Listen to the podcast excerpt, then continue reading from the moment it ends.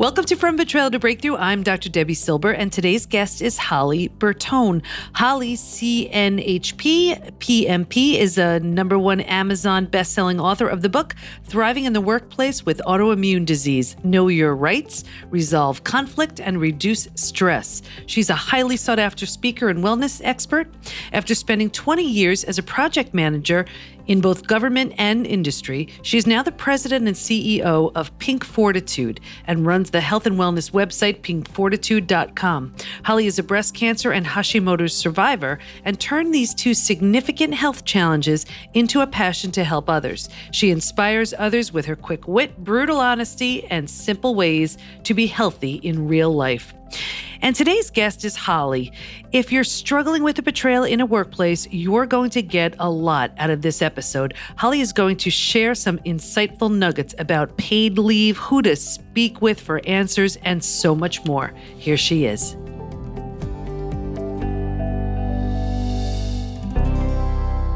Okay, you are in for a treat today because I have Holly Bertone with us. And so often when we talk about betrayal, we're talking about family betrayal or partner or friend betrayal. Today, we're going to be focusing in on workplace betrayal because it is so common. And I just don't think we've given it enough attention. So, Holly is absolutely going to share her insights, her wisdom, and her stories, sharing all about workplace betrayal. So, welcome, Holly.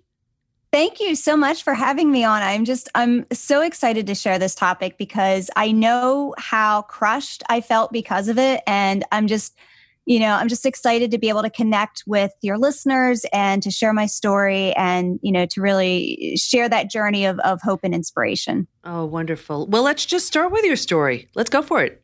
Sure. So um, I was, my journey starts on my 39th birthday when I was diagnosed with breast cancer. And um, before then, just to kind of give you uh, perspective, and especially perspective of my personal and my workplace accomplishments, and not trying to brag, but just to say this is kind of where I was um, to mm-hmm. to kind of set a, a, frame of reference. Was that I was very career driven, uh, climbing the corporate ladder, both uh, corporately and then also uh, we live in the Washington D.C. area, so I was also you know, had worked uh, for a federal agency.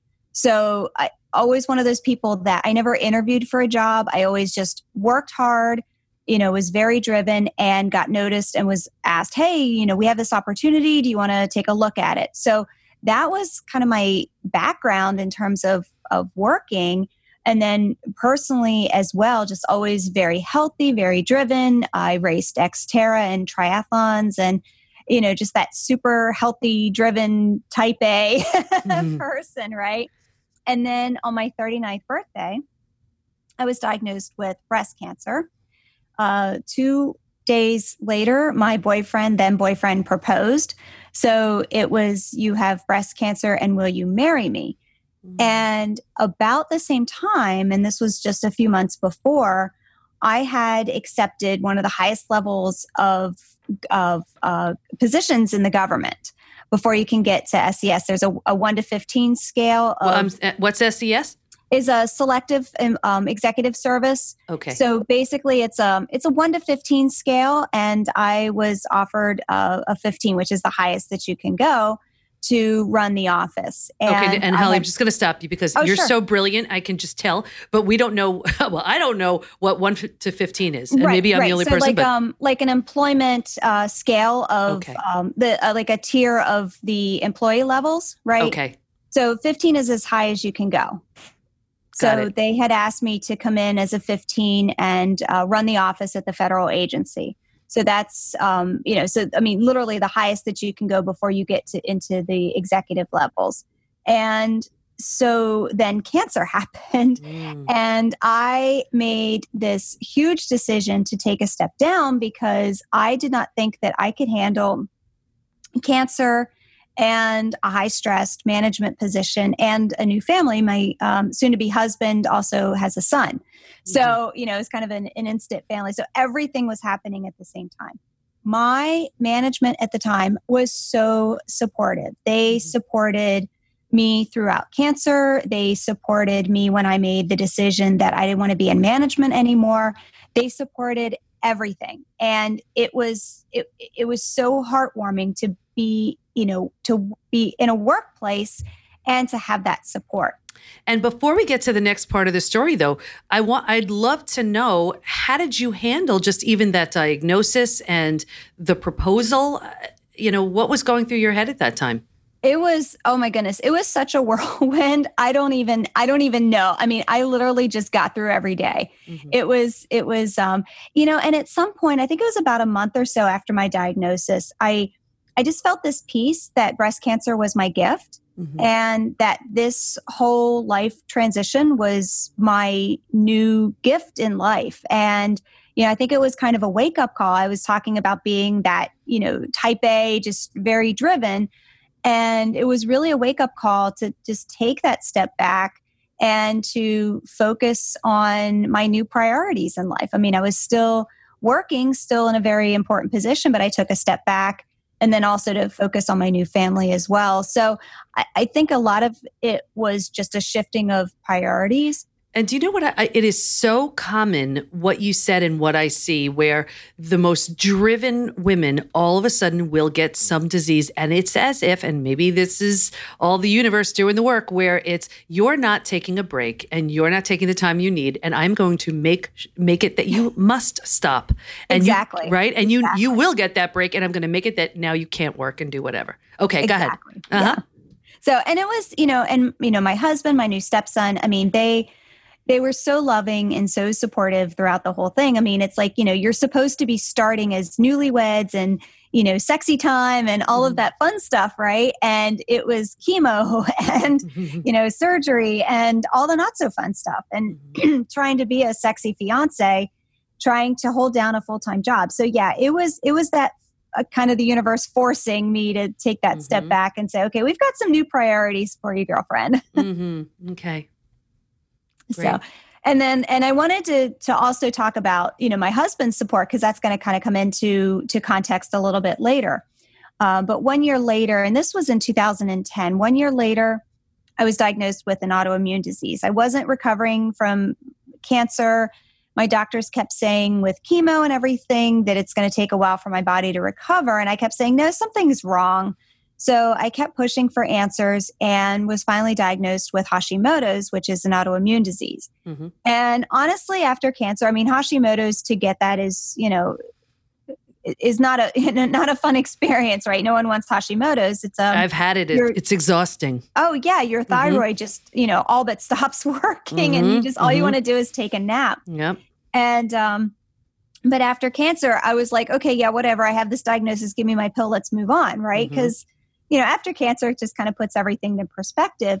And what I didn't realize was that an autoimmune disease is, as they say, the gift that keeps on giving. I mean, you know, cancer kicked my butt temporarily. Autoimmune disease was a bigger, mm-hmm. a much bigger, longer journey of kicking my butt, so mm-hmm. to say. Um, but it took a while. So I was able to you know, really manage the symptoms. I started eating a lot healthier, cleaner, removing toxins, just really focusing on that kind of holistic approach to healing, a little more the alternative approach to healing. And, um, you know, it was really kind of bettering the trajectory of, of my health. Mm-hmm. And I was, you know, pretty excited at seeing the results. And then in 2017, and, and I had my management up until this point had you know had been supportive as well in in, in the workplace mm-hmm. in 2017 um, both kind of happened simultaneously is that i we had a change in management at my at my job um, and then also i had a health crisis and it was um, it was a really i mean it was a health crisis of epic proportion. I, I learned later on my organs were starting to shut down. Mm-hmm. so which i didn't realize at the time. I just thought i was you know really just the, the fatigue was so extreme. I mean i could barely get out of bed. Mm-hmm. and the new management team that came in was basically for women.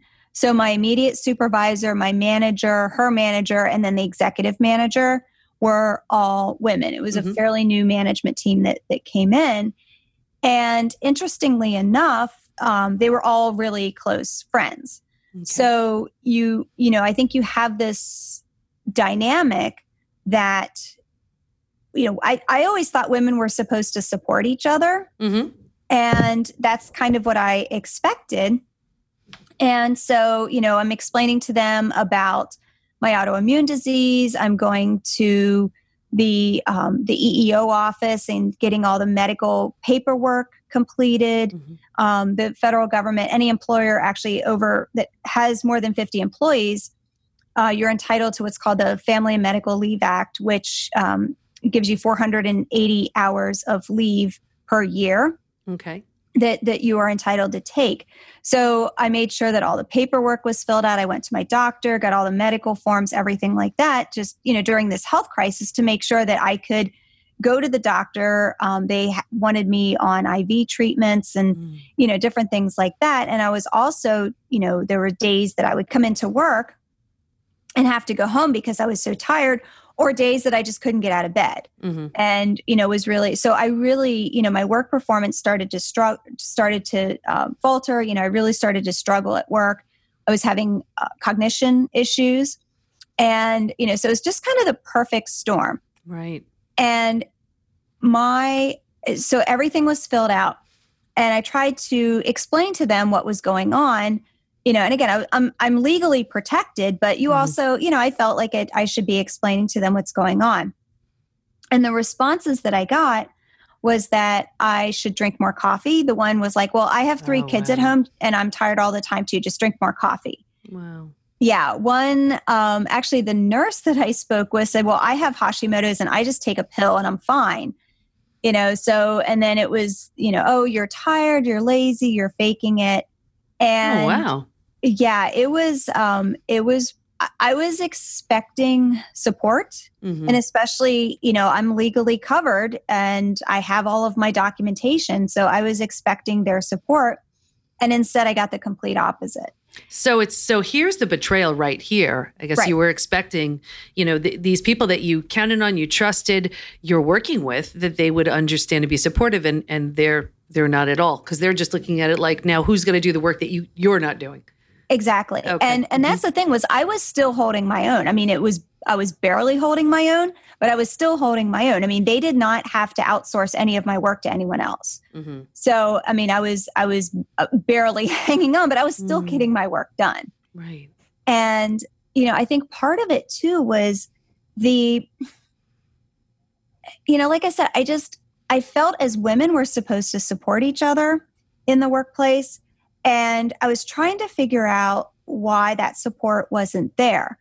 And the fact that, you know, I had taken that step down, you know, it wasn't like I was in a position where, you know, I was trying to climb the corporate ladder and trying to take one of their jobs so you know so that's out of the window so mm-hmm. i mean mm-hmm. i could see okay i get it you know if i'm super aggressive at work and they might be they might feel intimidated that i'm trying to take one of their jobs or something like that but that's just not the case and especially in you know in the government it just doesn't work like that mm-hmm. so you know and especially because i had taken that step back that you know i wasn't on that management career track anymore that that was completely off the table so yeah it was really hard to figure out why I was, you know, not just getting bullied in the workplace by my managers, but you know to have that level of betrayal like you're supposed to be in a management position. You're supposed to be supporting me. I have legal documentation that's telling me that you're supposed to be doing this. Mm-hmm. so what'd you do?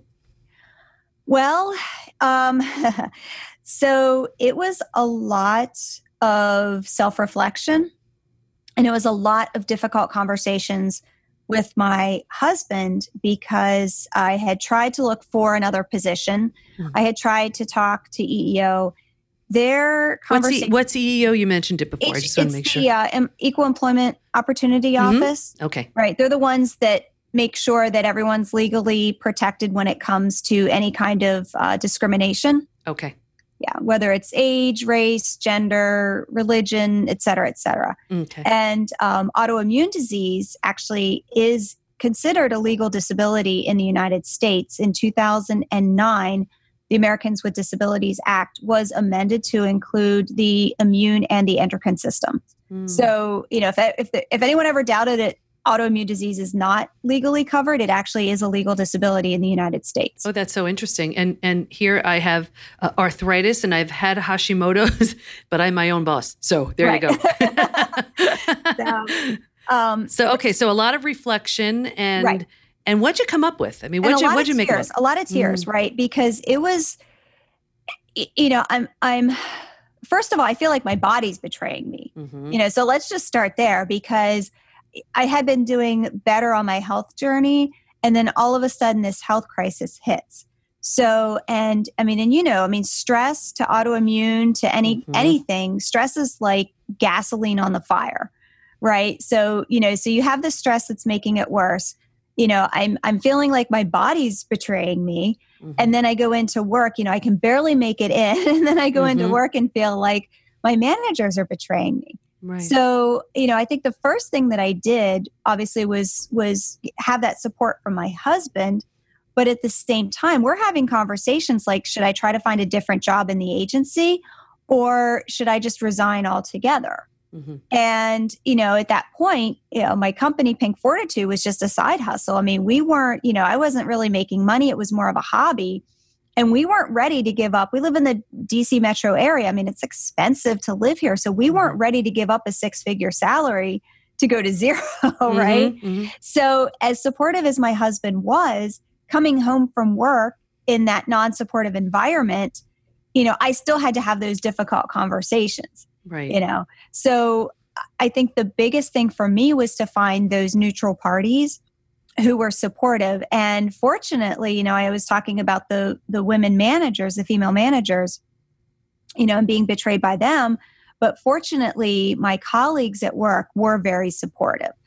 And i found that i was able to kind of lean on them and and you know talk to them in a very safe environment. And i was going to ask you you know because i'm sure so many people listening have experienced workplace betrayal where they were counting on something from their uh, from a coworker or an employer and then that didn't happen or they, whatever the expectation was that wasn't met.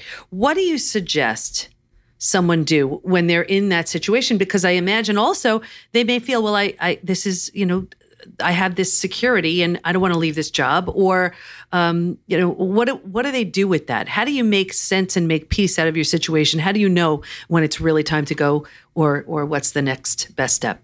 It was. Um, it's obviously a very personal decision, and obviously a very difficult decision. You know, and especially because that decision's tied to your paycheck. I mean, you don't make money, you don't put food on the table, you don't eat and pay your rent or, or mortgage or whatever. So, mm-hmm um, you know, for me, I think the straw that broke the camel's back was um, the the FMLA that I talked about. The leave that I had was 480 hours of leave, so that I could go to my doctor's appointments, that I could get my IV treatment, that I could, you know, really try to be healthy and to have that opportunity to stay home if I needed to rest. And they actually rescinded it, which is extremely illegal. Mm-hmm. And so I went to the EEO office to so talk wait, about. Uh, so let's just. So I just want to back up here. Right. So you're saying you were applying for these hours, or you rightfully were supposed to be getting these hours, and they said no, they had already been approved. The hours had already been approved, and they said no, you can't take these. Exactly. Ah, yes. Oh, okay. So yeah, they actually rescinded it. Wow. All right. Yeah. And then what'd you do? So I went to the EEO office, um, you know, at, at headquarters, and you know, talked to the individuals there about what to do because I was lost and I looked online. There's not a lot of resources out there. Mm-hmm. So, you know, I tried to I tried to find what I could and it's like navigating a sea without a map, you know? Mm-hmm. I mean, you're mm. just like in this ocean in the middle of the ocean and you're like, okay, I can't even see land at this point, right? And you're not feeling well, so you're exhausted and this is like the last thing you want to be dealing with when you don't feel well. So, Exactly. Yeah, okay. So then what happened? So once I found, and they they actually said, um, interestingly enough, that they, what was the phrase they used? That the agency prided itself on being able to deflect these kinds of lawsuits or anything like that because they say, oh, well, the manager's not being discriminatory by taking away your FMLA, they're just being a jerk. And wow. they said we use what's called the jerk defense. So I realized that going down kind of the EEO and the legal route was not going to be mm-hmm. a good idea. To keep my job. I realized that looking for a new job was not producing any fruit whatsoever. So that was when, you know, I made the decision to resign.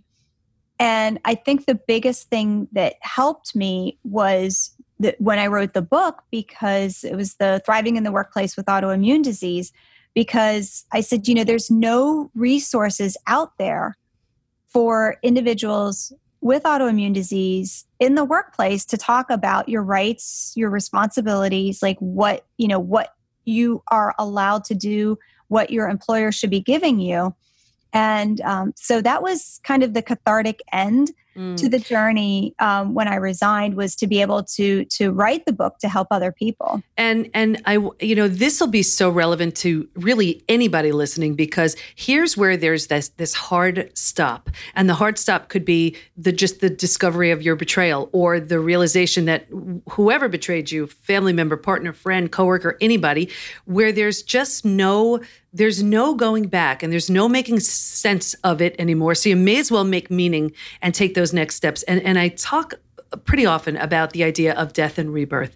And it's not as morbid as it sounds. It really is the complete ending of the old. And mm-hmm. it's only in that space are you allowed to, are you able to birth something new? And it sounds like you had to deal with these people who absolutely didn't get it. They didn't understand. They betrayed you, your expectations. And because of that, you said, okay, you know what? I, I may have stuck with this for whatever reason, but now here's my opportunity to end it and start something completely new and different. So that there's the rebirth right there. So what happened? So, you know, and you're absolutely right. It, it, it when I was going through this journey, it, you know, I mean, I think a lot of us look to our managers as our champions. I mean, we want them to be our champions. You know, they're in a leadership position and we look to them, you know, for that for that role to be our champions to you know help us out to you know obviously there are managers but you know th- there's that that level of expectation i think that a lot of us kind of come into the to the workplace with.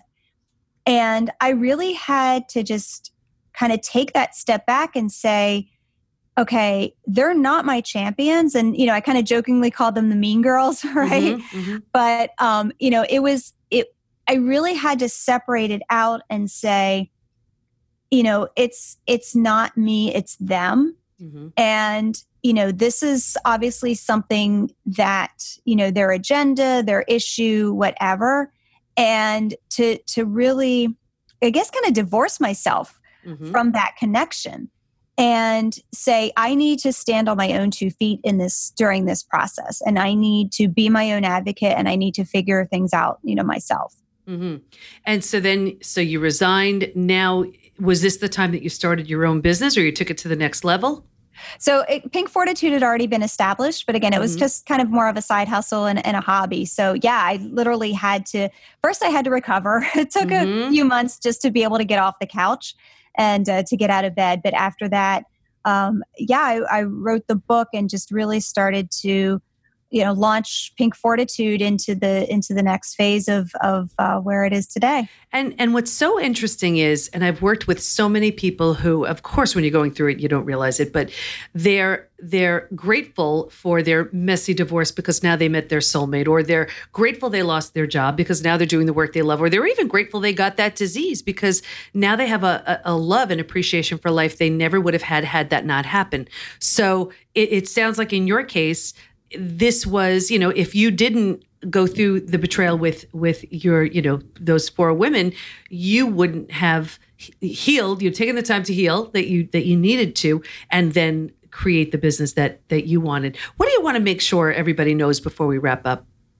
You know, I think a, a lot of people talk about self care, but I like to add gratitude as the big overarching umbrella and you know you really just hit on that in that you know looking at this i wouldn't i wouldn't wish my journey on anyone. I mean it's it's been a painful few years and it's been a painful journey with everything i've had to go through. I would not wish it on anyone but i'm so grateful that i've been able to go through it. And you know i think that that the gratitude and just waking up every day and you know i'm glad to be alive. I'm i'm grateful. I have a, a top 10 that i do every single day the second I wake up, you know, is my top 10 of things that I'm grateful for. And, you know, even on those, the, the, the harder health days and the days that I was, you know, feeling the worst, it really helped to put things into perspective to say, you know what, life is worth living, life is good. There, there's the good out there. It's just you have to find it sometimes. Beautiful. And it's so consistent with what I see and hear every day that it is the ones who go through something are the most grateful. And it's it gives because it's those challenges that really give us that perspective. You know how do we know happy unless we know sad? How do we know bliss unless we know darkness you know? And it sounds like that's where you that's where you came from. So holly how do we learn more about you? Where do we go? Oh sure. So uh, pinkfortitude.com and actually if you hit the backslash in the word thanks so pinkfortitude.com slash thank i have uh, lots of free ebooks and downloads and lots of fun things for everyone. So terrific! I want to thank you so much. Just uh, you shed lots of light on workplace betrayal, and I'm sure it helped lots of people. Thank, thank you. you. Thank you so much. As if struggling to heal from an illness isn't hard enough, having unsupportive people around you only makes healing more difficult. Stay in touch with Holly by going to pinkfortitude.com, and we'll have all of Holly's information in the show notes at pbtinstitute.com forward slash podcast. Here's my biggest takeaway the people we surround ourselves with have so much to do with our health and wellness or illness, and disease. Studies have even shown how support from others helps us heal more quickly. So be careful with who you spend your time with. How do you know if they're good or bad for you? Check how you feel when you're around them. Do you feel drained, depleted, and uninspired? Or do you feel energized, happy, and better for having spent time in that way? If you need to be around unsupportive and negative people, at the very least, make sure you're not believing their harsh criticism or taking their negativity personal, personally. These negative people can absolutely impact our health. Want to see what your betrayal from that person in your life has left in its wake? Take the post betrayal syndrome quiz at pbtinstitute.com forward slash quiz. And let us support you. Go to Facebook and join our group, Women Hacking Betrayal, where we give information, tools, and support to help you move forward and heal once and for all. Can't wait to be with you next time. And here's to your breakthrough.